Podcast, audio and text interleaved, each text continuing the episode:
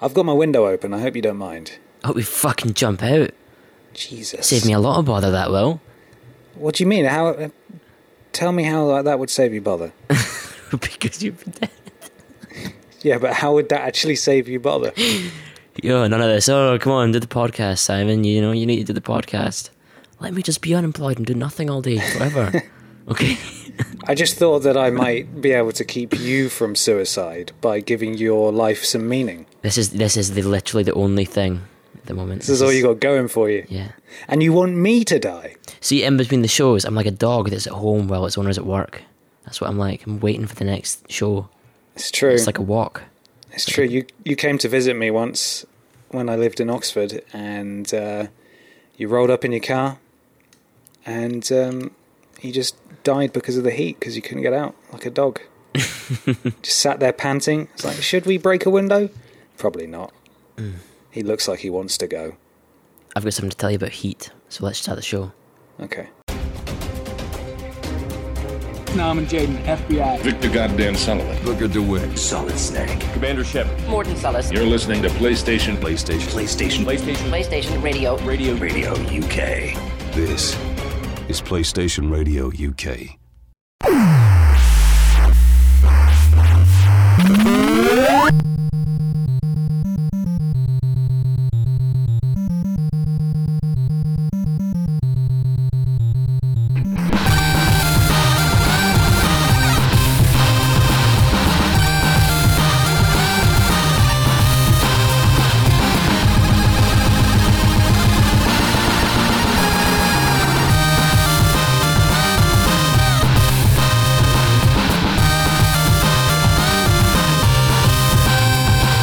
This is 97.1 FM. You're listening to PlayStation Radio UK. It is 5 o'clock on a Saturday. It's not. It's 4 o'clock on... None of that was right. On a Monday. That's not right either. It's 20 to 4. Oh, fine. And it's 20 Celsius in Edinburgh. And it's 25, you said, in 25 London. Degrees in London. That's hot. It is very hot. I'm Simon. My shorts. I'm Simon. That's Ben. Doesn't matter who you are. Oh, I'm sorry. Doesn't matter who I am. I'm wearing my shorts, I've got a cider, and my window's open, and I hope it's not too loud. Hey, look at me, and look at you, both unemployed.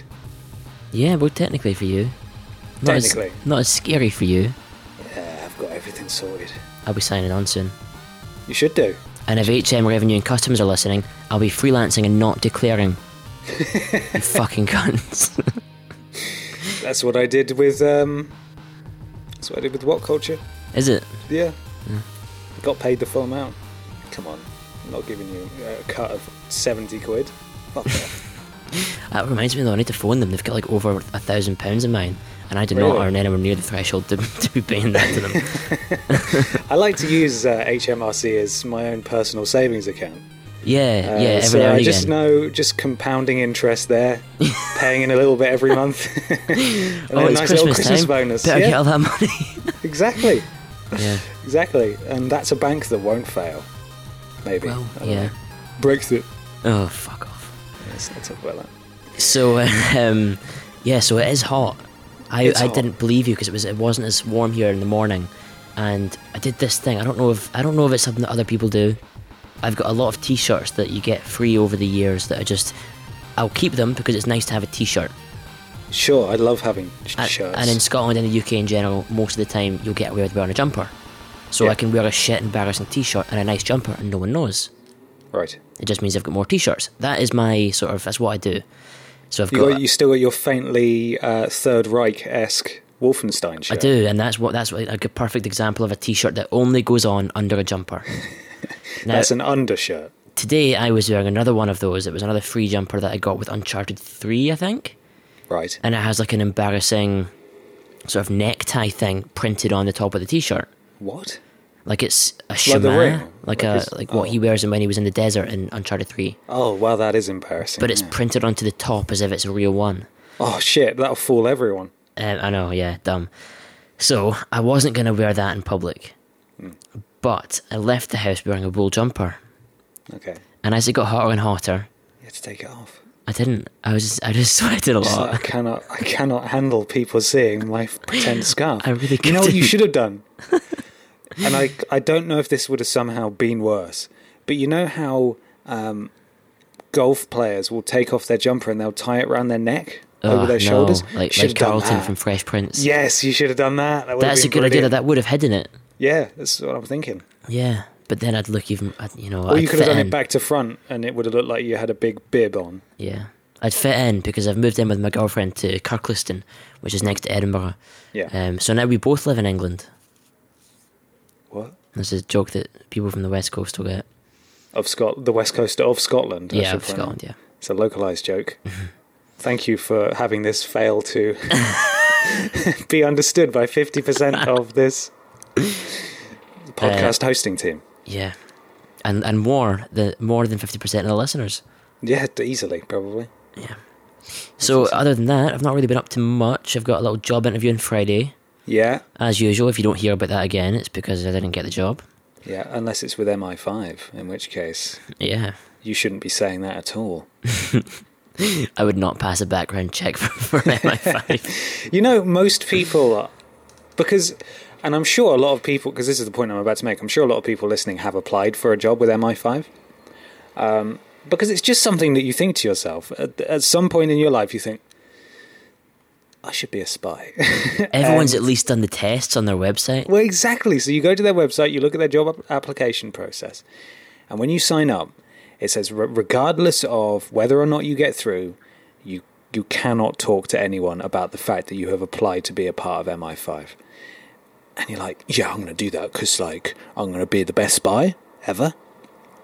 And so... You do the tests. I did the tests, and I got through to the second or third round of the job application process, and then I was told, no thanks. Because I think they asked me loads of information about where I'd been on holiday or where I'd been abroad in the past 10 years. So I can't fucking remember the exact dates You're like, and the exact places. What was it called? Pontins. Pontins has seceded from the UK. I can't remember where I've been, and I think because a lot of people have thought, you know what, I'm going to give it a go. I'm going to apply to be part of MI5. Yeah. When I've spoken to people about it before, a surprising amount of people have said, "Oh yeah, I applied to be a part of that." So it seems that as soon as you fail to get through, which everyone seems to do, I don't know how they're employing people. People just don't give a fuck about the NDA they signed when they started applying. Have you applied? I've not. I was meaning to though. You should give it a go and then tell me all about it. I'm not usually good at those kind of online tests though. Even for normal jobs from normal people. Because stuff like really BBC ones, they're pretty intensive. The numerical tests and all that kind of stuff, literacy tests and all this. It's like they don't do much of that. Reading passages, do they not do any of that? The first couple of rounds are background check stuff, and then I seem to remember being presented with some passages I had to analyse to get some information out of. But it was just really boring. Yeah. It wasn't anything interesting. It's just something it's difficult to stay motivated and to give a shit if you're not under examination rules and you're not in a room with people looking over your shoulder, you know? Yes. You're doing it from home, you're just like, I just can't be... You know, I'm just going to close this tab and go and watch cat videos. That may be why they time them sometimes. It's certainly the reason I didn't get through. Watching cat videos instead. They probably they were like, oh, let's hack this guy, see what he was browsing at the same time as doing this. Oh, he was just watching cat videos. It took him 5 days to complete. A small group of kittens dressed as a mariachi band. That's what I was watching. Shall we continue with the games, or have you got other? Oh, you do, don't you? You have something else. Yeah, see what you nearly did there. Yeah, just talks. Old Scornton talks about himself and then just wants to get out. Son of a bitch. Yeah. So unsurprisingly, Simon, there is a fair bit going on because I'm moving up to Newcastle. Yeah, that's true. So I've got a flat. That's all sorted. I'm going to move in a couple of weeks' time. I've now finished in the games industry. It was a pleasure. You don't know delight. That, do you? What? You don't know that you're finished for good. Well, for now. Yeah. That's what I meant. As in, I wrapped up my job last Thursday. Yeah. And the producer came to stay this weekend. Yes, for the Star Wars celebration. Star Wars celebration was in London this year. This is their official con. Didn't like it, really. Lots of people in costume, I guess. There were lots of Darthabetes. That's quite clever. And I mean, I believe anyone should be allowed to dress up as whoever they like, but I would be lying if I said there wasn't a slight element of comedy to seeing someone who's 23 stone wearing Sith robes. You know what you should have said? What? You should have went straight up to them all, and you should have found yourself doing this, and you should have said, "Bet you had to use the Force to get into that costume." Oh, you should have said that. Oh, but actually those robes look comfortable as fuck. They're to be honest, it's probably all that fits them. They probably don't have much else. This is a curtain. Basically, it was smaller than EGX at the NEC. Mm-hmm. And it was at the Excel Centre in London, which is a bigger venue, I think, maybe. It's fucking huge anyway. And it was like... I was talking to Andy about it, and I was saying it's like a car boot sale, this. Because there were a few things that you could go and do, like take your photos in front of things. They had a big Rogue One display up where you could see some of the costumes and things that were used in the film, or they're going to be used. So that was really cool. They should have had a lot. I mean, maybe they can't use some of it because I think they just finished filming the second film of the new trilogy. But, you know, it's getting filmed in England, so surely they would have a lot for, you know, they could have a whole museum, couldn't they? They could have easily done that. Obviously, there's a lot of panels. If you want to pay 170 quid to get an autograph with Mark Hamill, you can do that. But 99% of the stuff there was people just selling shit. Mm-hmm. And each stand had at least 5 items in common with each other, and all the prices were very expensive, and it was just... We had a 3-day pass, right? We bought a ticket for all 3 days, Friday, Saturday, and Sunday. We went at about 2 or 3 p.m. on the Friday, and we didn't go back on the Saturday or Sunday. Wow. We didn't need to. Like, there was, as I said, there were a couple of cool things there. There was a VR thing that was meant to be really exciting, but you had to show up at like 8 a.m. when the doors opened to be able to reserve a place to actually do it.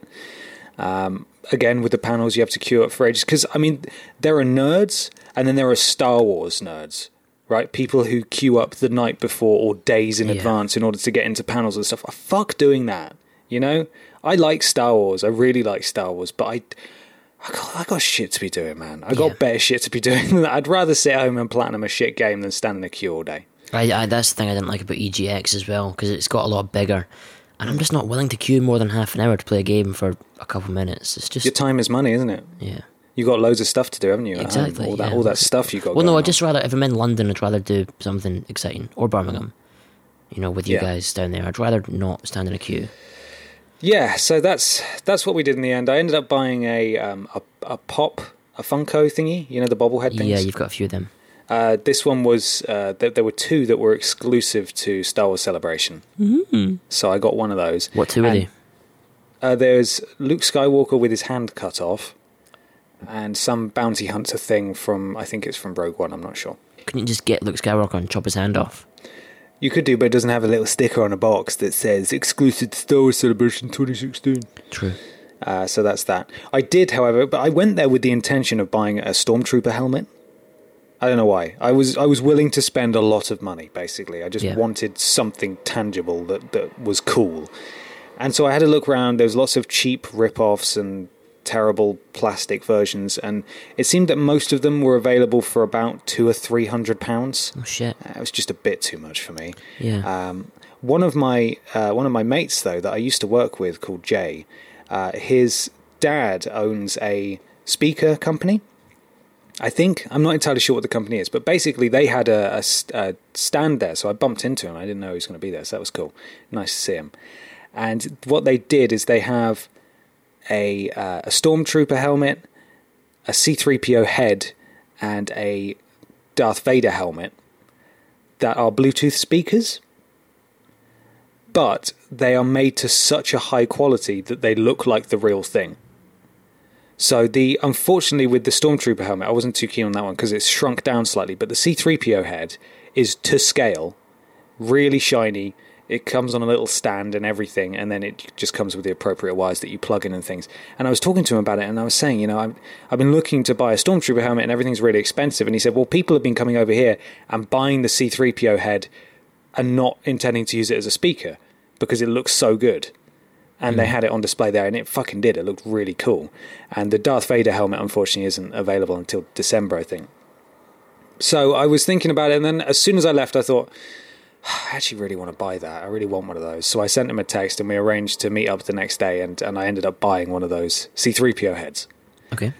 Which is really, really cool, and you can actually get it. I'm going to plug the website, because I think people should go and look at it. Yeah. It's acworldwide.cool. That's C-O-O-L. acworldwide.cool. And they sell them there. They're about 140 quid.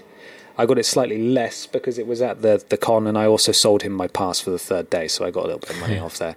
But it was it's really cool. I'm going to take some photos of it, but I'm moving out next Tuesday, so in a week's time. So I don't really want to unpack it and everything because I'm just going to put it away again. But yeah, there we go. That was Star Wars Celebration. If anyone else was there, let us know what you thought of it. I wasn't blown away. There was a thing, and it sounds like something you'd probably like more. I don't know, maybe when the prequels came out, it was like a travelling Star Wars museum. Oh. And it was amazing. It like took over a museum that in Edinburgh, I think it was. It was a long time ago. I can't really remember the details. I think I remember you telling me about this. But it was all the costumes. There was like exhibits talking about how things were made, how different sound effects were made. You went into the museum, there was an X-Wing hanging from the ceiling. Nice. It was just awesome. And every time, like if it came back to the UK, even if it was down in London, I'd go to it again. It was that good. Yeah. Hopefully they do something like that after they finish the last film, because I know that Game of Thrones, in between seasons, they've got a museum in Northern Ireland. Yes, they have. Yeah. You're right. How cool would it be to have, or sort of like the Harry Potter one down south, where they filmed that? How cool would it be to have a Star Wars one down there? That would be really cool. That would be awesome, even if it was like a permanent fixture. It would. I would go to that. Yeah, same. I would absolutely go to that. But anyway, that's enough of me talking shit. Let's talk about some games. Let's do it.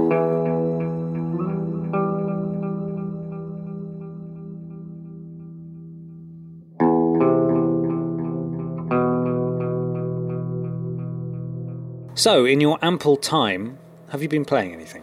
I played a couple of stuff. Let me first talk about the sale that's on just now. Oh yeah, the big one. There's the Mega Deal sale, which is quite good. It's got a lot of the big new games quite cheap. You're going to talk about Soma? That's a different one. That's the digital deal, which is different. The Mega Deal one, the thing I got from that was the Metro games, which if let's say you've finished with Fallout, you're getting to the end of that, and you want to play another post-apocalypse game. Metro, if you haven't heard of it, is set in the Soviet Union after a nuclear war, and everyone lives in the subway systems. Yep. They're born there, they die there, and the currency's ammunition is awesome. It's a fantastic game. Such a really nice universe that you play in. Yeah, just to clarify, it's an FPS rather than obviously an RPG. There's a few RPG elements, like with any first-person shooter at the moment. Yeah, but it's more sort of linear, story-driven than Fallout is. But it was only on PS3, and Last Light came out, and I ruined it because it came up like, what kind of mode do you want to play it on? Yeah. And I chose one that meant that I didn't get any hints on the screen. I didn't get any button hints or anything. Was that Ranger mode or something? I'm not sure, but the buttons were so difficult. It was like hold R2 and then push a face button to get your gas mask on, and I'd keep forgetting them all, and I just thought, oh fuck this, I don't want to start it again. Right. And the PS4 came out, but you can now get both the original, which was never on PS3, and the sequel on PS4 for £5 for both of them. That's a deal that you just can't pass up if you haven't played them. That's really good. Definitely. I reviewed Last Light, and Last Light was incredible. Yeah, really good games and really different. Yep. The other deals are you can get Soma for like £4. Again, that's an awesome game. I've talked about it plenty before. It's one of your games of the year. It was, yes. I bought, though, because I've already got that, so the ones I bought was Alien Nation. Yes. That was going for £8. I thought, you know what, that's a good deal. That's couch co-op game. What are they called again? Can't remember now. Housemarque. Yeah, they did. Was it them that did Resogun? Mm-hmm. Yeah, so they did Resogun, they did Dead Nation, and this is sort of like Dead Nation, but I think they fixed a lot of the stuff and made it more fun, more playable, more progression throughout it and stuff like that. So I'm looking forward to playing that. I haven't started that one. I also got a game called Colat, which is like a horror game, first-person walking horror game that came out a while back. And I started it up. It's based on these sort of group of kids that went missing in the Soviet Union in the 80s. And it took them like 3 weeks to find them, or maybe it was the 50s. Yeah, it was 50s. It took them like 3 weeks to find them. When they found them, the tent had been torn up from the inside, and the bodies were scattered. Some of them had tried to climb trees and stuff. No one knows what they were running from to this day. So it's a bit of a mystery. And that's what the game is based on. And then it kind of just drops you, after that kind of preamble, it drops you into this little town, and you just walk out into the woods. And then you come across this like kind of some stone pillars, and you just come across these notes. Is it kind of walking simmy? It is a bit, yeah, but it's also a bit like Firewatch, but not done as well, where you've only got a map and a compass. Mm-hmm. And on the map, there is no dot that says where you are. So you have to really sort of pay attention to your surroundings to remember what path you're on. Okay. And that's not what the problem I've got with it, because I think that was part of what they were going for, because those kids got lost in the snow. It's sort of trying to make you feel the same way that they might have. What I've got against it is it's not scary at all. There's these sort of monsters that look like shadow men, but they're walking about, they leave like glowing orange footsteps, and there's none of that's scary, and you die over and over, and you only go back to a checkpoint if you found something like a note. So you can lose like 10 minutes of gameplay just because you didn't know there was a monster and it ran up and got you. That's annoying.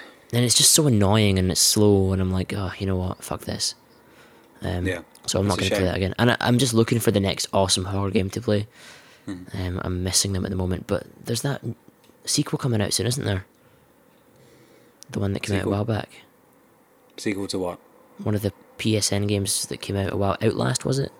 Oh yeah, yeah. Outlast 2 is coming out, yeah. So maybe that'll be the one that I'm looking forward to. Absolutely. I got something else as well, but I can't remember what it was. But Good. I've played some Tropical as well. That game's still awesome, still playing that. It's taking a long time to beat the campaign. Yeah. And I started Doom online, playing multiplayer with George, who's a podcast listener. I was worried about the multiplayer because I'd heard that you didn't have health pickups, you didn't have armor pickups, and there was no weapon pickups. And that's what I loved about Doom, the single player, is it goes back to that classic first person shooter. And it's all about just playing fun and feeling like a badass. And I heard that the multiplayer, it was outsourced to a different developing team. I heard that it was kind of more like Call of Duty, more like the modern shooters, which was a shame. I hadn't played it though. I started it up. I couldn't play any of the games other than Team Deathmatch. I don't know if that's because no one's playing or because people only play Team Deathmatch. But when I got on, the health was health pickups. If you get shot, your health is gone. You've got armor pickups. And there's some weapon pickups. Some of like the more powerful weapons are pickups. And throughout the Team Deathmatch, there's also random demon pickups. And you can turn into a demon, which is sort of like Singularity, except it's not two different teams. You'll just end up with a demon on your team, and they're really powerful. Whoever then kills that demon in the opposite team, if they kill it, becomes a demon as well. So it's kind of got that as well. It's a nice sort of change of pace when you're playing the Team Deathmatch. There is a few negative things. Basically, the way the weapons are handled is you get two weapons, and you can choose what those are. So you could have like a super shotgun and a plasma rifle kind of combo. Yeah. The way that Doom used to work online is all the weapons, you'd start with like your pistol, and you just had to, I think it was the pistol, could have been the shotgun, you just had to find the weapons dotted around the map. You'd end up learning where they all were. I would like to have that as an optional game mode. I don't know why they didn't release that, because it meant that people would fight over the different weapons, people would fight over the rocket launcher and all that kind of stuff, and you'd end up having these sort of choke points. It's not really like that anymore.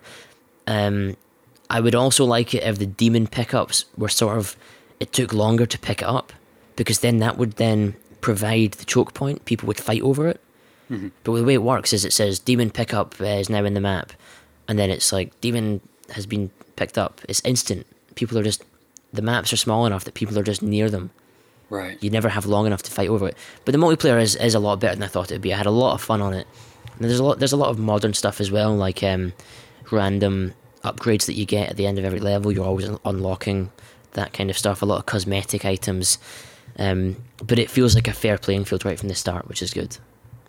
So I recommend that. It's fast becoming my game of the year, Doom. Wow. Which is saying something considering Dark Souls 3 came out this year. And Uncharted 4. Yeah, well, not mine, but yeah, I see your point. What have you been playing? I have been playing a lot of Borderlands. So far. Handsome Collection. The Handsome Collection, yeah. So a couple of weeks ago, I was at my my friend Ben's house, and Andy came down as well, the producer, and we played some... Oh, actually, we finished off Dark Souls 2. Scholar of the First Sin. We played all the DLC, so I've beaten all the bosses and done everything in the DLC now. How was the DLC? I don't know if you've ever talked about that on the podcast. It was all right. I don't know. Did you play any of them? No.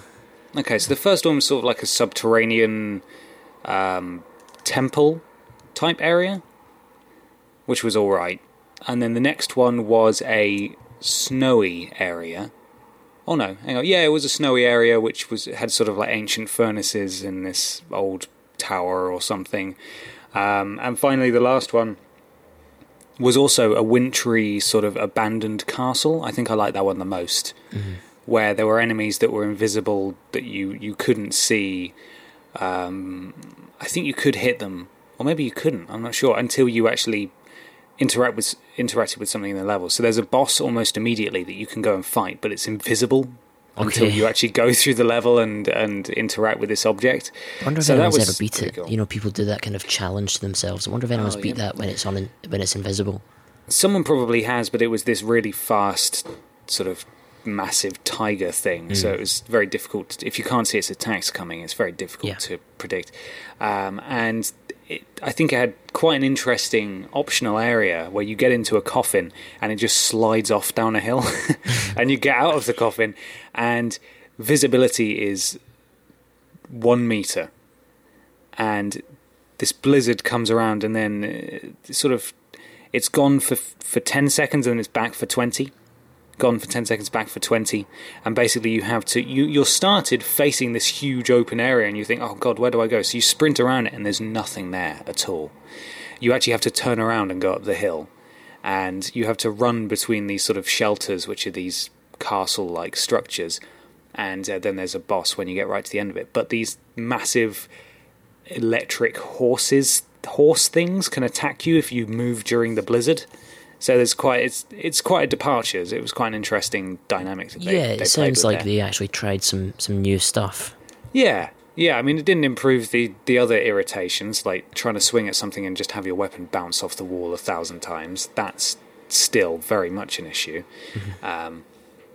But yeah, it was all right. It was all right, and I'm glad I can just tick that off and say I've done that, because I have no intention of playing that again now. But then we started Borderlands 2. And we're all big Borderlands fans, so it wasn't a case of learning how to play. We were just able to absolutely smash it. And by the end of the couple of days that I was there, we'd finished the game once and were most of the way through, or at least halfway through it again. And the characters were 5 levels from the level cap. Or at least level 50. I know they raised the level cap. So we were level 45 after a few days of playing. So absolutely smashing it. And then I brought it back here, played it a little bit and tidied up a couple of the trophies. Got the platinum in Borderlands 2 again, but on PS4 this time. But it wasn't so much of a challenge this time, because we obviously hit it so hard that a lot of the difficult stuff in Borderlands 2 is time consuming, and we'd done most of it. So we'd done all the side missions, that kind of stuff. So we absolutely smashed that. Then last weekend, my younger brother came up to stay. And we played Borderlands the Pre-Sequel, which I didn't get the platinum in on PS3, but we got through a fair chunk of that, and then obviously Andy was here this weekend just gone, and we finished it off together, and I think I'm going to try and get the platinum in that over the course of the next few days while I've got nothing on, so I can finally get that one off the list as well. But I have just started Get Out of Hell, the PS Plus game. Oh, Saints Row, yeah. The Saints Row game, yeah. I mean, I tried to watch I watched the intro cinematic and then I skipped everything after it because it's kind of like Wolfenstein The Old Blood, which is very much an expansion to Wolfenstein The New Order, whereas this is very much an expansion to Saints Row 4, but they just decided to release it as its own game. Mm-hmm. So if you don't know who any of the characters are, it doesn't tell you who any of the characters are. You're just fucked. Like, you're not going to understand what's going on. But it dumps you into the city, and it's hell basically, but the same city that you played in Saints Row 4. And you get wings, so you can fly, and you get this super sprint, so you can sprint really, really fast, and you get these various powers and unlocks. There's really not much there in terms of story. It's quite fun to play. You can play the entire thing in co-op, which is quite nice. But Andy and I were just fucking around in it for an hour and a half yesterday, and we completed 45% of it. So it's not too taxing a game. I am quite enjoying playing it through, and I am currently on a platinum run, as you might expect. Yes. But there we go. That's all I've done. So just going back to Handsome Collection really quickly, yeah. Does that have the original Borderlands? No. That's a bit of a shame. Yeah, because Randy Pitchford. To be fair, it's probably not his fault. Oh. Randy Pitchford, the Gearbox guy who lies about stuff. Yeah, it's a shame. I don't know why they didn't do that. To be perfectly honest, they weren't originally... I don't know why I said to be perfectly honest, but they weren't originally planning on having the pre-sequel in there. So what was it going to be? Just 2? Just 2 with all its DLC, and there is a lot of DLC in 2, to be fair. Mm. So they included the pre-sequel, and they patched in the pre-sequel's DLC once it released on PS3, which was cool of them. So there is a huge amount of game there. It's a shame they didn't put one in. I don't know why. They were asked at the time, because I have looked this up, and they said, well, if there's enough demand, we could re-release it. And that was the plan all along. I don't want that. I want it as part of the collection that I bought. Yeah, but they'll have one called the Ultimate Handsome Collection. The Handsomer Collection, they'll probably call it. The Gorgeous Collection. I understand why they didn't, with that name anyway, because Handsome Jack isn't in Borderlands 1. Mm-hmm. So it does just refer to 2 and the pre-sequel. The Claptrap Collection. He's the worst, isn't he? I love him. The worst. I liked all the highlight of Borderlands for me, and this is going to sound really dumb, but it was watching all those pre-Borderlands trailers and mini web episodes that Claptrap was in. That was so fun. Right. I wish the game had been more of that. Well, Claptrap's just terrible. And I think they've slowly begun to accept that, because the DLC for the pre-sequel, which Andy and I played through yesterday, is all about you actually go into Claptrap. You get shrunk down, you go into Claptrap to go and get something. So you're sort of in his consciousness in a way. So there's all sorts of various reflections. It actually plays on some quite interesting ideas regarding mental illness. Okay. Because you find like his hopes and his dreams and his self-esteem and stuff like that. So it's really quite interesting in that regard. But the whole thing is basically just ragging on Claptrap, and it explains why he's so into dubstep and all that, that shit that, he just beatboxes dubstep the whole time. Yeah. Your characters in the pre-sequel actually say stuff from time to time, which they didn't in Borderlands 2, which was weird. And constantly they're just putting him down and telling him to shut up and stuff. Especially after Tales from the Borderlands came out, the Telltale series, where they introduced a couple of new robot characters who have 1,000,000 times the charm and are, infinitely more entertaining than Claptrap is in almost every way. Yep. So I think they know that they've got to put Claptrap in Borderlands 3 because he's the poster boy, really, but he is terrible. I wonder if you're going to do anything for your YouTube channel. Mm-hmm. Borderlands YouTube channel you've got. No, too much effort. Okay. I want to, but, Ben and I don't live anywhere near each other, so... Yeah. What's happening with the third Borderlands? That's what that was for, isn't it? I've not heard anything about that. I haven't either, but I'd be amazed if they're not developing it, and 2K will be breathing down Gearbox's necks after presumably after the flop that was Battleborn. And the pre-sequel. That didn't do very well, did it? That wasn't developed by Gearbox, though. Ah, okay. That was 2K Australia, I think. It was really good, and I really liked it, and it does improve on Borderlands 2 in a lot of ways, but it was very much by-the-numbers Borderlands game. Yeah, I just mean in terms of sales. I don't know if it was good or not. Yeah, I don't know. It sell it well. But even so, as part of the Handsome Collection, I think that's done quite well. Yeah, true. On PS4. But there we go. That's everything. Let's go to PSR Q&A. Yeah. Do you want to be involved with the show in some way? Send us an email to fishandchips@playstationradio.co.uk. Follow us on Twitter @PSRadioUK, or go to our Facebook page where we regularly ask for your feedback. It really is that easy. And leave us an iTunes review, you bastards!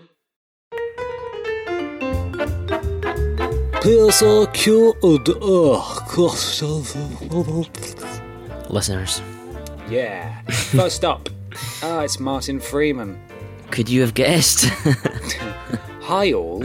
I have recently sent this to Andrex. Hello. I was wondering if you could please help me.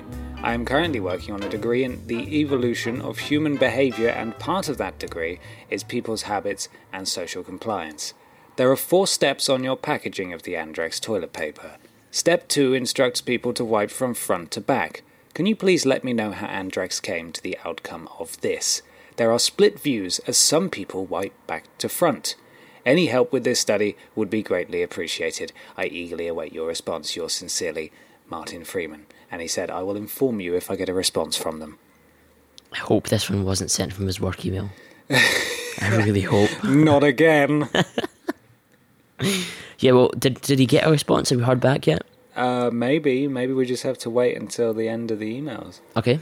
Well, the next email comes from John Kinaston, otherwise known as Kenny with 2 N's 999 on PSN /Twitter, and Christian Mingle, whatever and that Christian is. Mingle, if you want to find him. Yeah. I think that's like Tinder.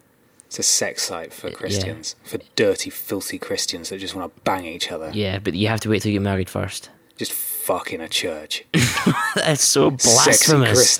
Shut up, sexy, you're going to go to hell. Sexy Christians. That's the name of my website. Is it? Yeah, it's doing really well. But it's just a collection of people whose first name is Christian. These are my sexiest Christians. Okay.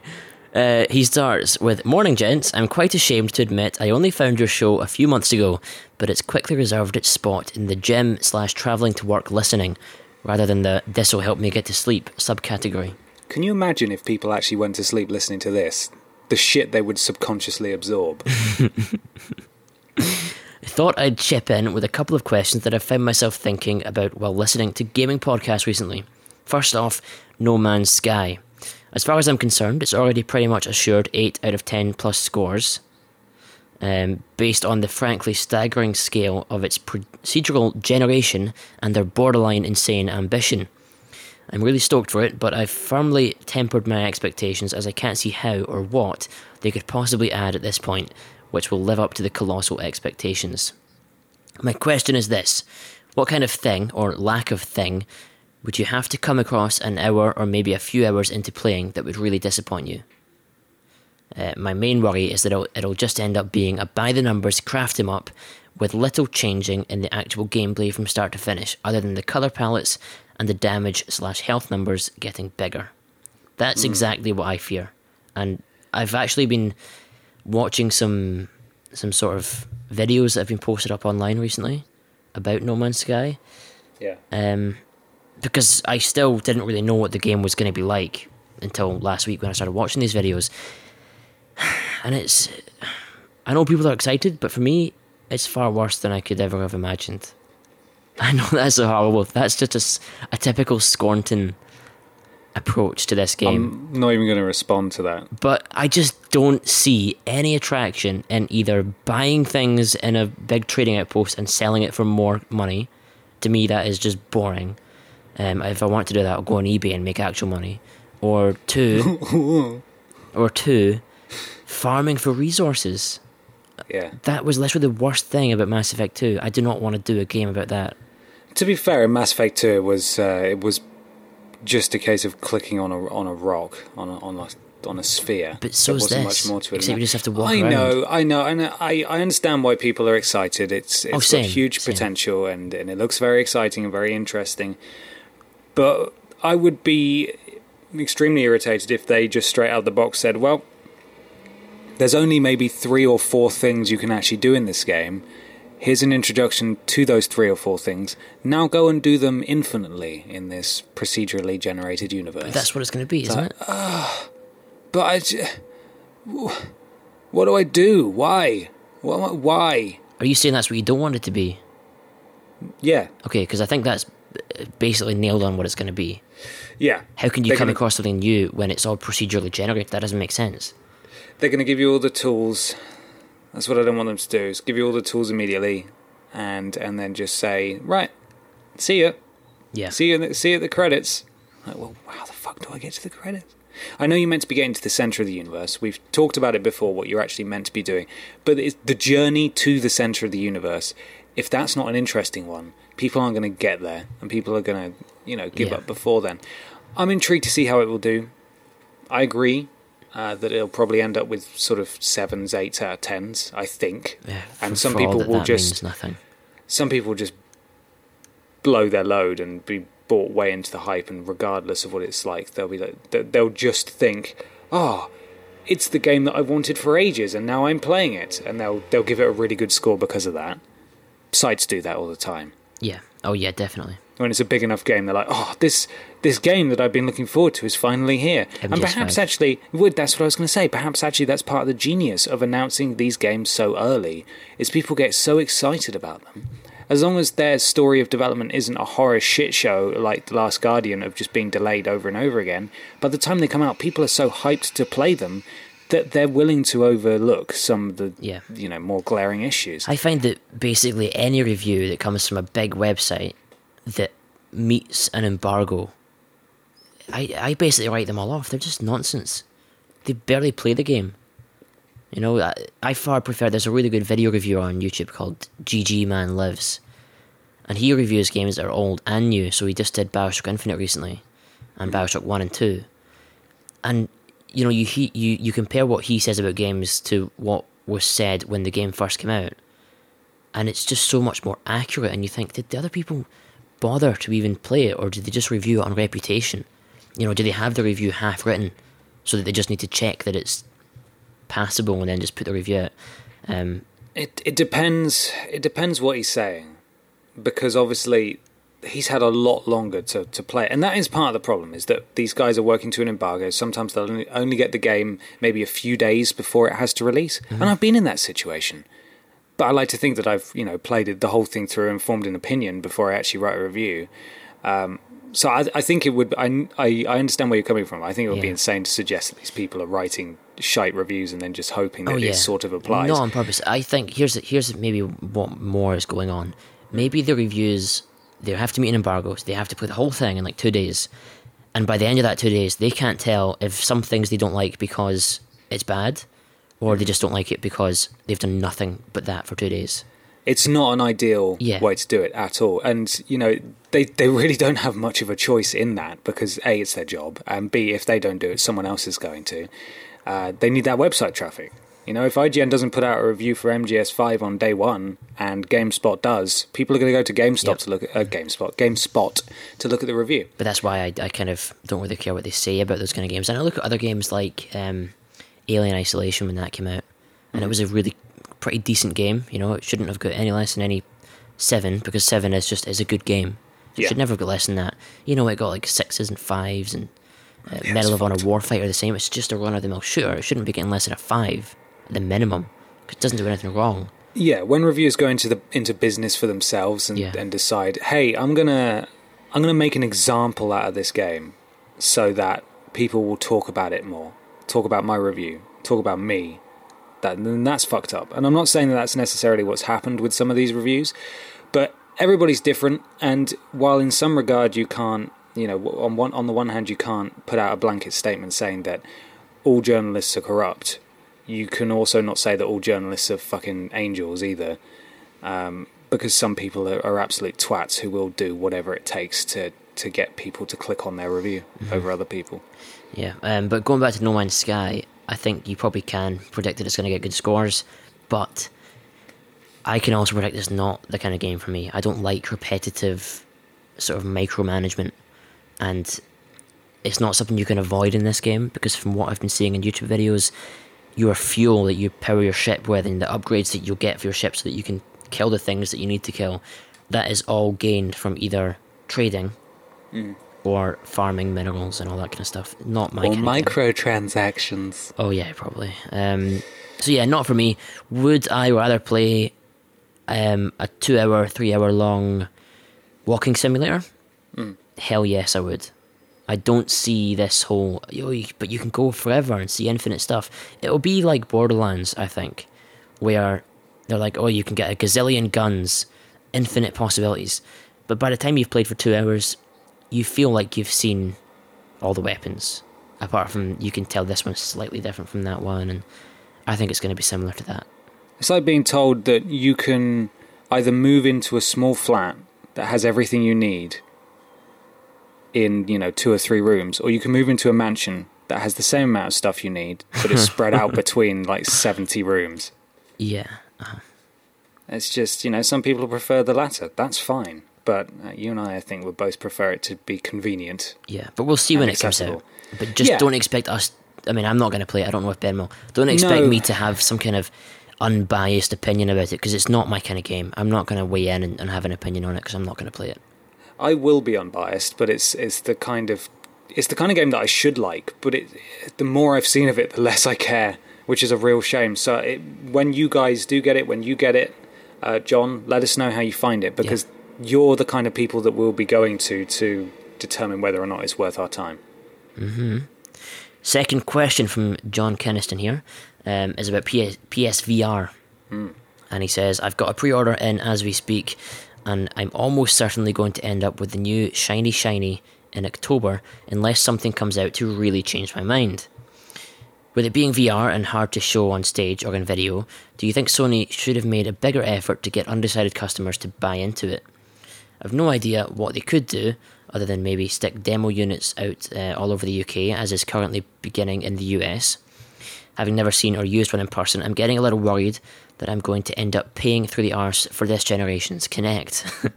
Cheers for the great show, and keep wiping towards the plums. Yeah, boy. Don't encourage him, John.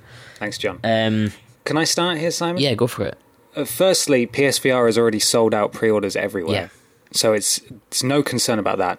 Secondly, it's a peripheral for an existing console. So that would be very difficult to market to people who aren't totally sold on VR anyway. But I agree in principle that they should be touring around or have display units in game, shops and things like that, so people can play it. But average Joe consumer who doesn't have a PS4 is not going to drop 700 quid on a PS4 and a VR. And people who do have a PS4, there's advertising on the on the PlayStation Store and stuff. They probably know it exists. No, but that's not what he's not saying that people don't know it exists. I think he's saying undecided. So he's talking about the PS4 audience of gamers who aren't decided whether to get it or not. And the PS4 is a massive thing, so there will be that audience.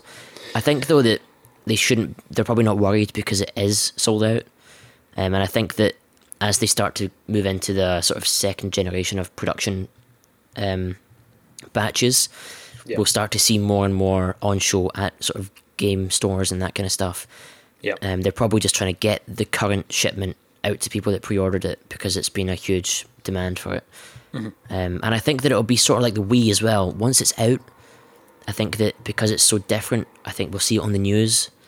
I think we will see it in game stores, and I think that going to your friend's house who's got it will be the thing that sells it to people. It'll be like the Wii, where I think it'll be the thing that everyone has to have. Yeah, that new thing. Yeah. Yeah, and I am very optimistic for this because unlike Kinect, this has sold out in a lot of places, and no one was really queuing up for a Kinect, were they? Just like no one was really queuing up for a Move.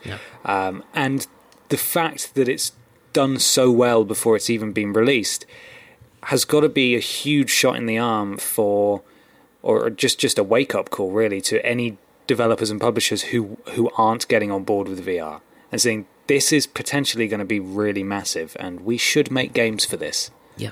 So I think it may be a slow first year, but your investment will pay off. There's going to be some exciting stuff down the line. I believe that. Yeah, I'm not getting it because the only thing that really kind of catches my eye for it at the moment is the new Resident Evil game, which I don't think I'll be brave enough to play in VR anyway. And we've already discussed you can play that in mine anyway. Yeah, true. But I did see on the store, it just came out this week, probably last week when you're listening to this, a sort of space game where you're kind of floating around a space station after a disaster's happened. Okay. And the down points in the reviews that I've seen is that it's the same thing. There's not much more to it other than the way that it looks and floating around in space. But that is going to be VR compatible. And that's right. a good example of what I think will be a good VR game is, here's something you're never going to do in your lifetime. You're never going to go to space and see planet Earth from a space station. You're never going to float around in zero G. Mm-hmm. Do it in VR. That's, for me, that's an exciting prospect for it. Yeah. So hopefully we'll see more kind of stuff like that. I was kind of bashing the experience side of things that VR was going to offer, and I still think they definitely have a place. Like, for example, that. You would never experience that. No. And I'd love to strap on a VR and try that. What I'm concerned about is when it comes to launch, we've got, there are over 60, 70 games in development, and like 50 of those are going to be an hour long advertising something else, like the Batman experience, for example, yeah. The Star Wars experience, which will be exciting to play, excuse me, but I don't want to pay £15 for them. I don't want that.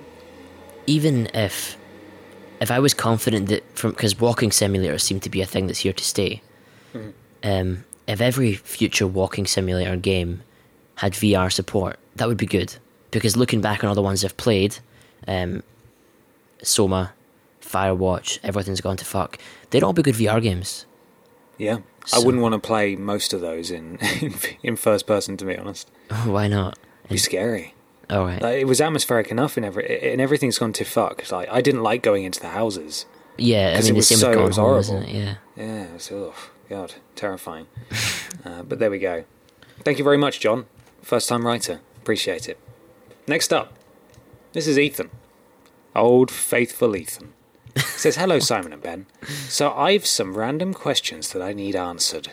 Number one, how will Ben react when he's old and alone in a retirement home? The reason I ask is because when he can no longer wipe his own arse, someone will have to do it for him. When that happens, I wonder how Ben will react when the caretaker instinctually wipes him from front to back. Well, two things, Ethan. First, I'm going to die young. And secondly, no one will have to wipe in the future because we will become entities, brain jars, jar brains. Yeah. We won't have an ass to wipe, so you're getting ahead of yourself there, Ethan. I think Ben will be too busy telling his war stories of all the platinums he's got. You know, we'll be talking about Leisure Suit Larry. Back in the console wars. He won't even notice the carers wiping his arse. As soon as I mention the Leisure Suit Larry platinum to my caretaker, he will put a pillow over my face and just smother me. Probably. Like, no man should have to live with that torment. Sorry, I forgot that I've got to read the rest of the questions. Number two, who are some of your favourite film directors and why? I really like Martin Scorsese. Why? Because he makes really good films. I used to like Spielberg. I think his new stuff's not as good. Although I did like Bridge of Spies. That was quite good. I think that was a Spielberg film. Danny Boyle's good. Big fan of George Lucas, you are as well. Danny Boyle's really good. I didn't like Slumdog Millionaire too much. I thought it was a bit melodramatic, and I don't see why everyone liked it so much. But his other films have been awesome. Who else? Me? You? I'm really good. Yeah. What about you? You get any? I don't really know. I don't know. I'd be talking out my ass if I said I knew much about directing. I know the films I like. I know of one director I kind of like. A couple, actually. Yeah. I like James Gunn. Okay. Who did Guardians of the Galaxy? Yeah. And I really like Paul Feig. Who's that? Who does, and I know she's very divisive, but I really like Melissa McCarthy, and he has directed a great deal of her films. So Spy, and that's the only one I can think of right now. but as a pairing, those two are really good. Don't know about that new Ghostbusters film, what they done together, but there we go. I do like Paul Feig. Yeah, the thing about the new Ghostbusters film for me is, I mean, people are saying it might be good. It probably is a good, competent film. I've heard it's all right. But the thing about the original Ghostbusters was those actors and the way that they were on camera and the way that they ad-libbed some of the lines, their relationship with each other, it's just, you can't replicate that. Mm-hmm. And you can't replicate the brilliance of that original film. And if you aren't going to be making the film better or adding something new, which is worthwhile, don't do it. And it's just, it just symbolises to me Hollywood's complete lack of ideas, and it's either going to be a sequel, or once the sequels are kind of run out because there's too many loopholes and plot holes, they just reboot it. I want to see new films like 10 Cloverfield Lane and Room and all that kind of stuff. Mm-hmm. I think I am going to go and see it. Only because I like Melissa McCarthy and Paul Feig, and I want to just give it a go and see. I mean, how bad can it be? I watched that fucking the Independence Day 2, whatever the fuck it's called. I heard that was better than the original one. Really? Yeah. I haven't even seen the original. Well, the original's nothing to write home about. Right. Well, this was just horse shit. So I don't know. I mean, if I can sit through that crap, I'm sure I can sit through whatever the hell these guys can throw at me, but there we go. One last director that's really good, Christopher Nolan. A lot of people don't like his stuff. I really like all his films. Christopher Dolan. Dolan? Nolan. Dolan Duck. Okay. To the man. It's a meme. Sick memes. Damn memes. Question 3. What films that you've watched have been the most thought-provoking and why? Space Odyssey. Anyone that's seen it will know why. You're just wondering what it would take to join the little apes there. I want to be part of their family. They're like 5 minutes at the start of the film. Oh, I don't know. I haven't seen it. I think people don't might not realise when they listen to this podcast, but we don't read. Oh, I don't read these questions beforehand, so it's just whatever comes to the top of my head when I read them. Yeah, and that's dangerous. You don't want to give this guy time to think about anything. But I think Space Odyssey is a good shout. Sixth Sense. Really? As in, that made me... what I'm getting from this question is what films made you sit there and think afterwards and just stayed in your head for a while. Okay. It's like, what? Question 4. For the sake of this question, let's assume the Last of Us sequel features Joel and Ellie. Let it go, Ethan. Let it fucking go. Just let him finish, yeah? I'm curious how they would continue the game from a gameplay perspective. If you two are familiar with Assassin's Creed Brotherhood, all of your armor from the previous game gets destroyed within the first hour of the sequel. This is done, I assume, to make sure the sequel has a sense of progression rather than simply storming through the game. This is all a long way of asking, should you lose all your equipment in a similar way in this hypothetical Last of Us sequel? Absolutely. It should be a new game. I refuse to answer this because it's so... Oh, he's overflowing with scorn, look out. It's a fatal scorn slip. I just think, let it go. There's not going to be a sequel with Joel and Ellie, and if there is, it'll be shit. So let's just forget about it. Even if he says, but hypothetically speaking, no, stop it! Hypothetically speaking, if they choose to have both those characters at the same time, playing side by side, they may as well let you have all the weapons you want, because it's already crossed the point into ludicrousy, so when they may as well shut up. There's your answer, Ethan. I think you answered your own question there in the sense of that absolutely they should, because otherwise what's the point? If you're importing a character that's got all that stuff, then that'd be crazy. Sometimes they don't. Sometimes they're like, you start with everything and then after the first level they're like, oh, you've been swept away by a river and you've lost everything, you know. Sometimes they let you start. I hate that more, because it's like, look how much fun you could be having, but not yet. You'll have to earn all that soon. Back. Yeah, soon. Yeah, 5 hours later. Soon. Yeah. Same with Borderlands, the pre-sequel. And the Handsome Collection in general. It gives you something like 70 golden keys, which were originally extremely rare items that you couldn't find anywhere, to unlock the golden chest in a certain location in the game that gives you ridiculous loot for your level. So they give you a ton of that. They give you loads of badass points to spend, which can increase things like recoil reduction, gun damage, reload speed, that kind of stuff, just for playing the other games. They just shower you with that shit. But it's not the same as obviously carrying over another character. Yeah. Finally, What caused the trophy addiction with Ben? It's almost like Walter White has hooked you on something. Thanks for the answers. You twats. Ethan. Thanks, Ethan. I don't know, to be honest. I never really... I never had a 360 at that point, so I didn't really understand the allure of achievements. But back then, it was sort of... To romanticize it a bit, I didn't get my news from the internet or my reviews from the internet. I always read PSM3 magazine. So I was waiting a month, and I'd get sort of snippets of things that might happen at some point, and I would just think about that for a month and until the next magazine came out. So maybe that, in part, is what made me so interested in it. Part of it is being just superior to Simon in every way. So that's a big... You're way ahead there. I mean, you may as well stop. I'm not catching up. It's a big motivating factor. I didn't just want to bury him. I wanted to fire his coffin into the sun. And I feel like I'm well on my way to doing that. Go for it. I think I've fired him through our sun, and he's on his way to another sun now in a different solar system. So it's going pretty well there. I don't know. I just really liked it. I remember one of the first games to have trophies was Flow, which was really hard. Oh no, it was Super Stardust as well, actually, on PS3. Really hard trophies. Like, they didn't fuck around. Pain as well.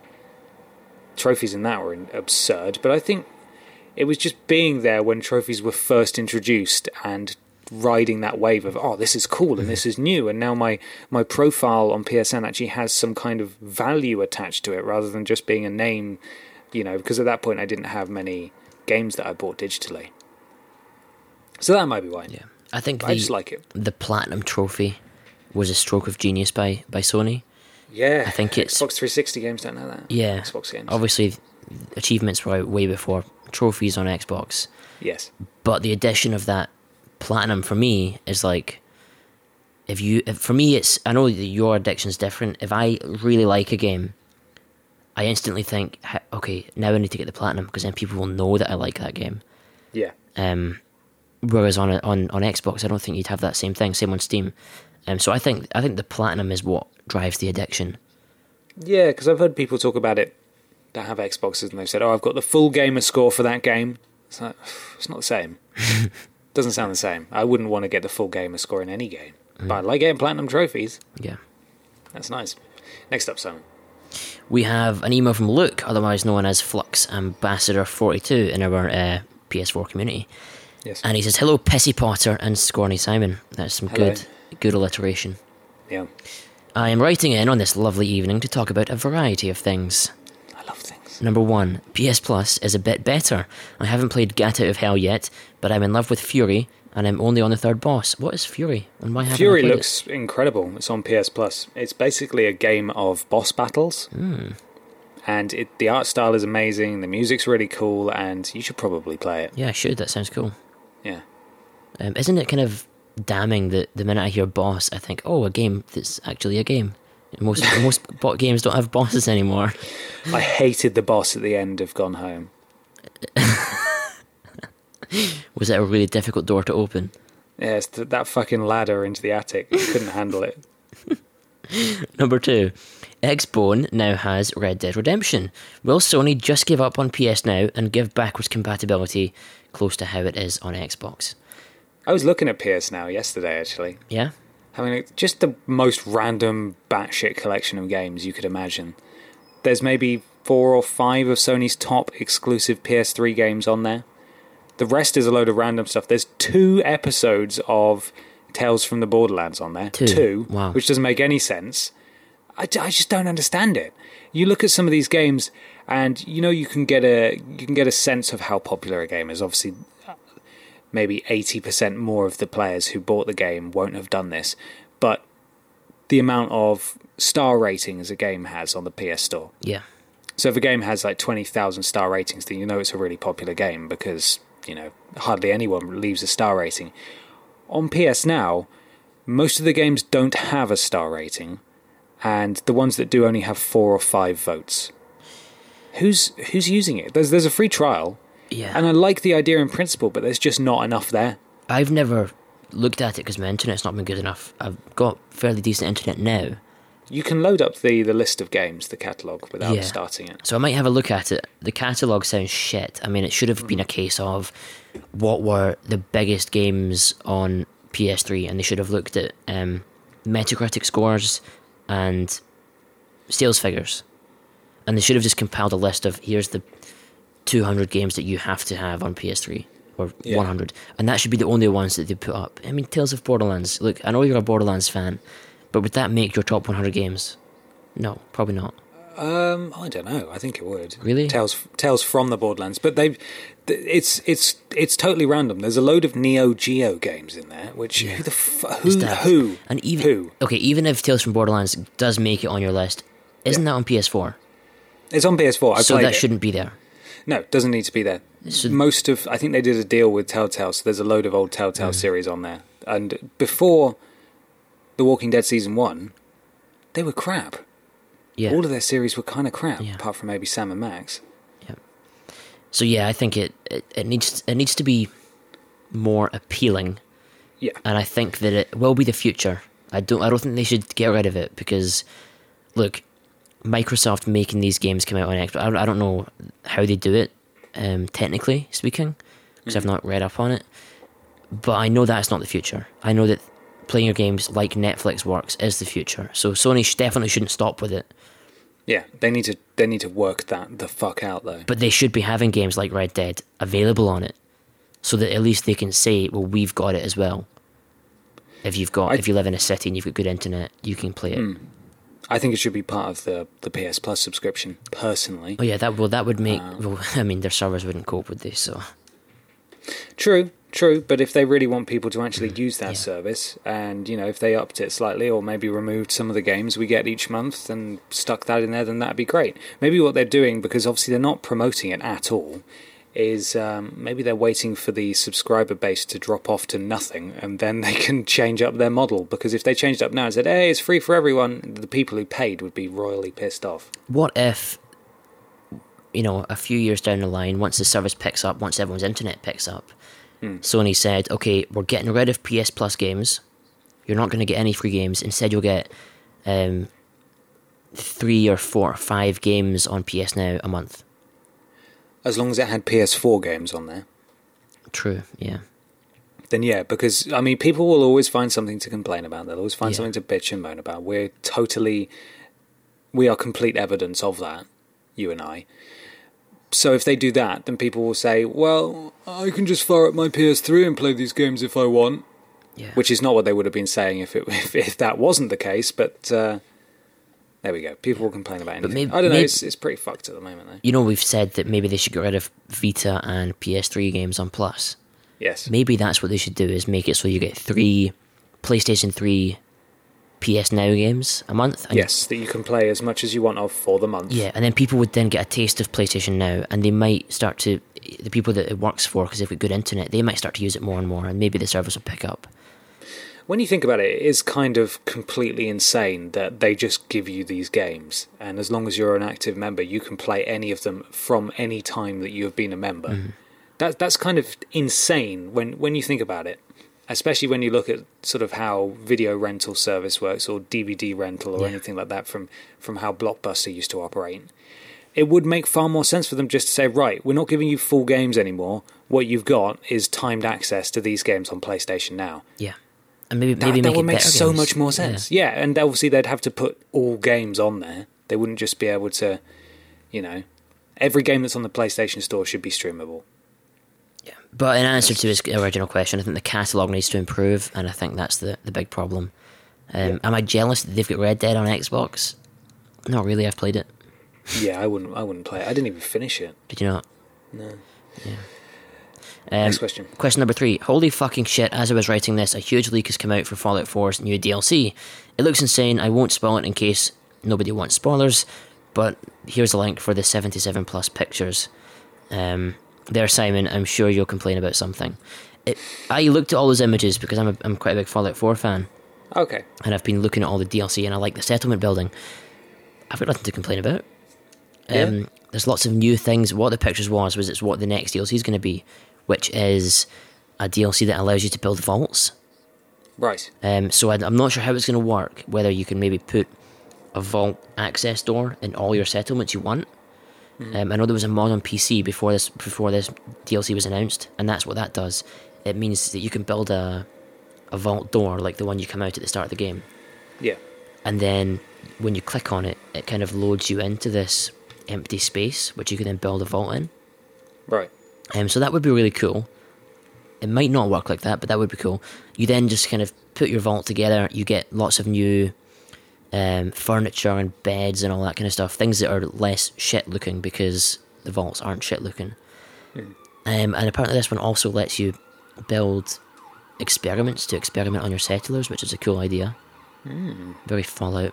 And yeah, the thing about this game is it makes me turn into a completely different person, because no other game would make me excited about being able to build a barber chair.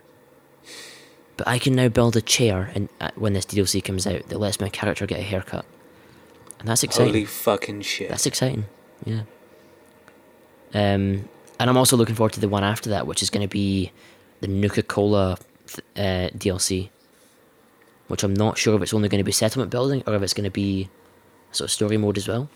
Yeah, it seems to be kind of story-ish. Yeah, which I'm looking forward to again. I've not finished Far Harbor, though. And I put that down to the fact that I just don't like being in that island. I've got tired of the fog. The patched fog. Yeah, I want to wait till mods come out and then just be like, clear weather, activate. That'd be nice. And he says, love the show, Luke. Thanks, Luke. Thank you, Luke. Finally, it's Martin Freeman again. Actually, no, it's not. It's the Hygiene Products Customer Service email. Dear Mr. Freeman, thank you for your email. SCA have not conducted any studies to determine whether or not there is a correct direction to use toilet tissue. We can advise that the direction of use is down to personal choice, and as such we are unable to comment further. We hope you find this information useful. Should you have any further questions, please do not hesitate to contact us again. Yours sincerely, SCA Hygiene Products Customer Service. So they don't... is this in reply to the email he sent to Andrex? This is... He did come back and say that actually... Andrex came back with a load of corporate BS and didn't actually give him anything tangible. So he sent it out to a couple of other places as well. Okay. To find out. But there we go. Looks like, you can do what you want. Yep, you can do what you want, so, but... I thought this was America. That's not what the Andrex says. Andrex, fucking stupid dog, so... well, whatever. Basically, that email just sums it up. You can be wrong if you want to be, Ben. You can be wrong if you want to. Never have I heard such bitterness that there are differing opinions and philosophies in the world. That's fine, you can be wrong if you want to, fucking prick. And before we finish up on PSN Q&A, we also have an iTunes review. As you know, because I go on about it every week, or every time we do the show, iTunes reviews really help. And if you could take the time to to leave us one, that'd be awesome. This one comes from Bomber333. It's a 5-star review, and it says Kevin Miles as the name of the review. So I take it have a feeling that he's mistakenly put his name into the title of the review box. So thank you, Kevin Miles. And he says, one of the best podcasts to listen to. Very funny and great reviews. The only downside is any game you love and think was great, they will change your mind and rip it to pieces, and most probably piss on it. Yeah, most probably. Not definitely, but most probably. He's probably talking about me, Scorny. I'll piss on it. I'm sorry, Kevin. I'm not. I do like some games. He just doesn't want to talk about it. It'll make him look weak. News!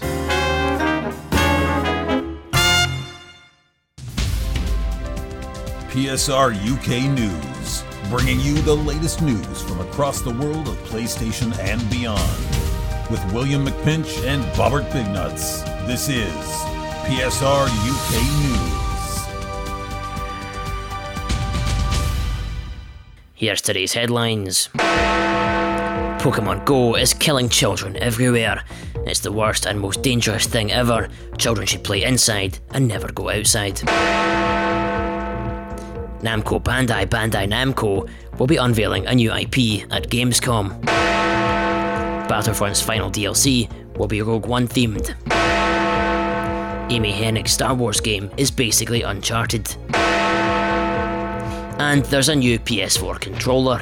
It's see-through like the skin of a 4-month premature baby. Howdy doody, I'm William McPinch. Namco Banzai! Yes, why?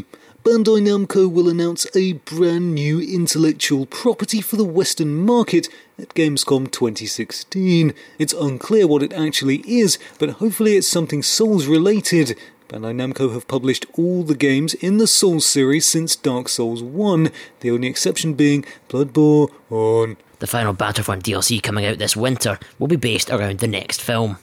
Yes, it will. Rogue One, the next Star Wars film, is coming out in December, and the next expansion for Battlefront looks like it's going to coincide with that release. It was announced at Star Wars Celebration this weekend that Scarif, the movie's tropical location, will be used as the basis for some new maps.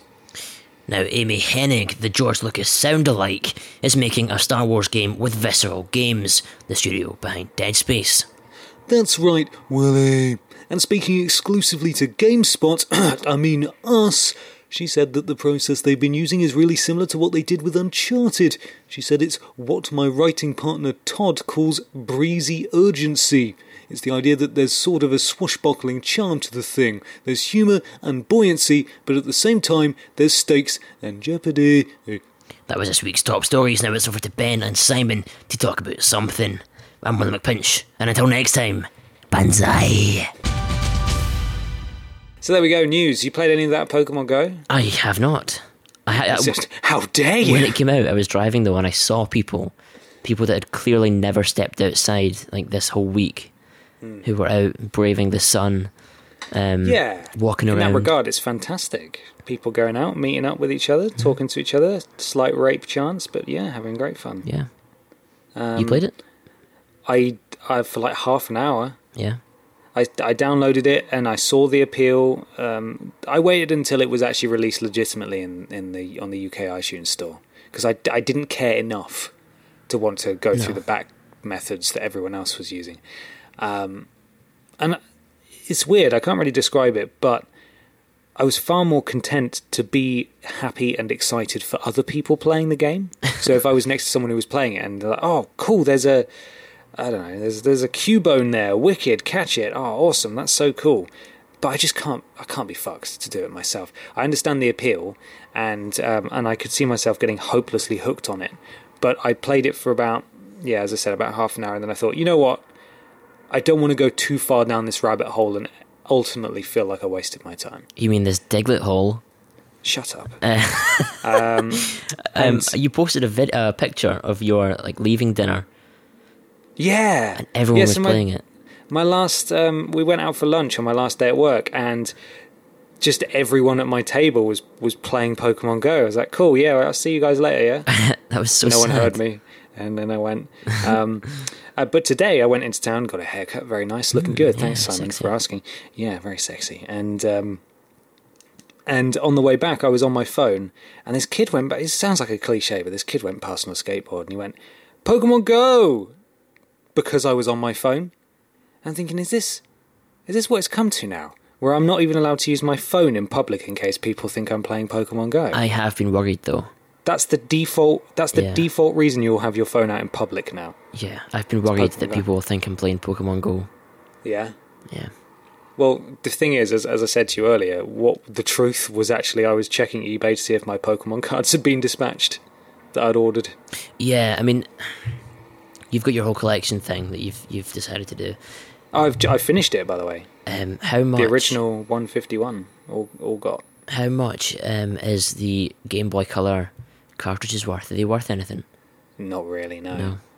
No, unless they're boxed. If they're boxed, they're worth a lot.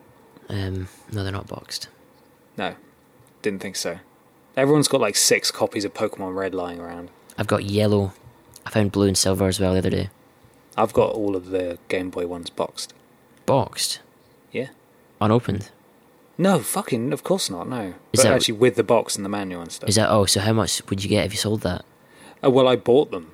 So, you know, they vary in price. I found Pokemon Red in a charity shop for $5. Okay.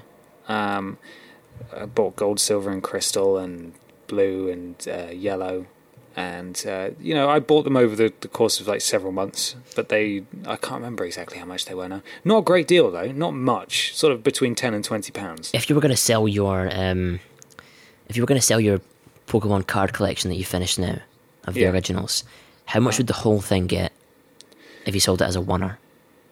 I don't know, only because it's a bit complicated, because the cards... The original set, Base 1 is what they were called... Mm-hmm. They only released 70 of the Pokemon cards. There were only 70 Pokemon you could get, or thereabouts. And then the rest were made up with the Fossil and the Jungle decks, which came out, which had a little fossil and a little plant symbol in the corner of the card. Yeah. And then they did Base 2, which was a reprint of Base 1, so they just basically reissued them. So they're identical, apart from the fact they have a small 2 in the corner. So my cards are a bit of a mixture. Like, I didn't go pure down any route because it would just cost a fortune if I wanted originals of everything. They were still from, you know, pre the year 2000. So to me, they're still valuable. I mean, it's still the same era of cards, isn't it? I mean, it's still the same collection. They're just reissues, some of them. So the honest answer is I don't know, but I think people are selling full sets for like 250 quid and stuff. So are you going to hope that maybe by the time you're 50 odd, you can sell that for a lot? Well, we've already discussed this. I'm going to die young. That's my aim. 50 isn't that old, is it? 50's not old. Mate, you're going to come to my 30th birthday party, right? Probably not. That's when I'm going to die. I might be playing Pokemon Go with other people from your work. I hope you walk into traffic. No, honest answer is I don't know. I don't collect this stuff because I think, down the line I'm going to sell this and make loads of money. It's just because I'm a bit of a golem and I like to own things, you know? I like to buy things that make me happy, and I don't buy shoes or clothes or expensive watches. I like to buy nerdy shit that I can hide away forever. Yeah.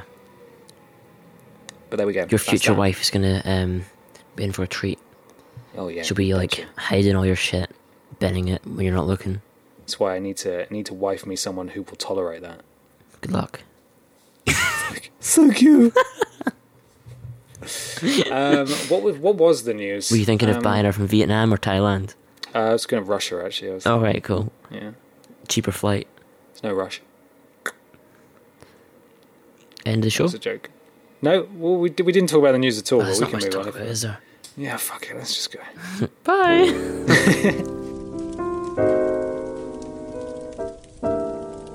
Oh, hello. Didn't hear you come in. I'm esteemed voice actor Richard McGonigal, and what I find goes best with a glass of brandy, an open fireplace, and my best smoking jacket and slippers is a good episode of PlayStation Radio UK. You know you want to be like me, so go on. Get listening.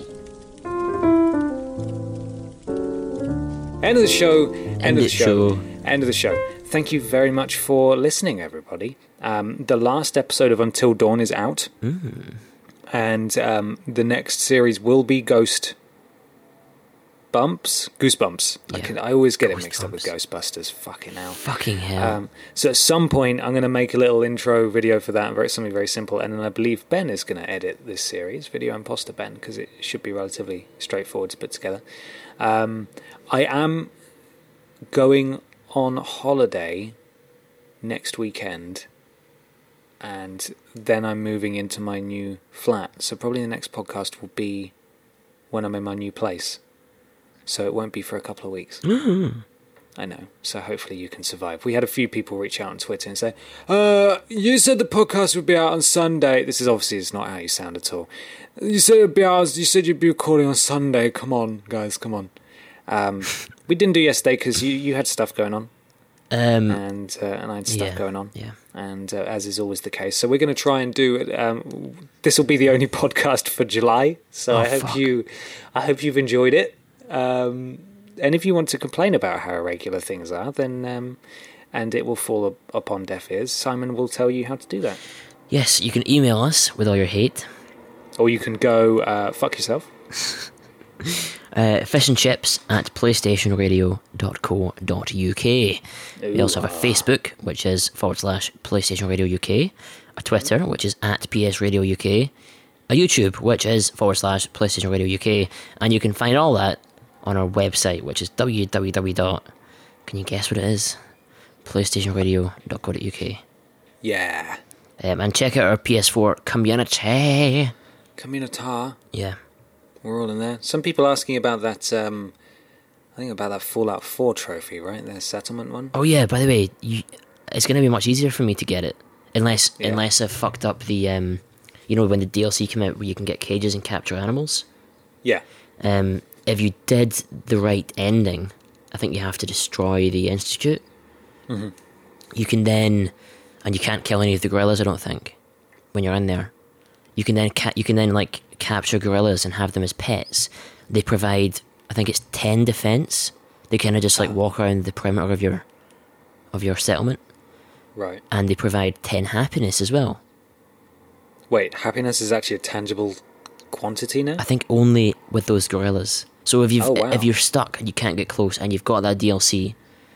There we go. And you can get the gorillas. Give that a shot. Give yourself like 4 of them. That'll boost your defense and your happiness. It's a broken ass trophy anyway, so yeah, but that might help. Definitive way to do it, but yeah, absolutely, give that a try. Anyway. Give that a try. Yeah. Are we all done? I think so. Perfect. Thanks, buddy. I'll speak to you never. Hope you don't. Bye. And thanks for listening, everyone. Love you. Love you. Bye. Bye.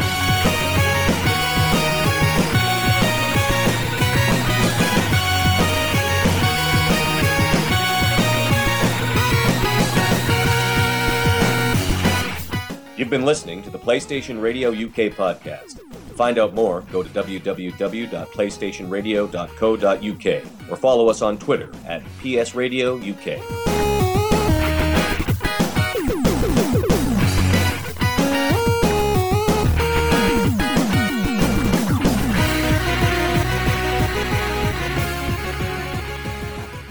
So, if you've never played a computer game, don't dismiss them. There are games for all mentalities.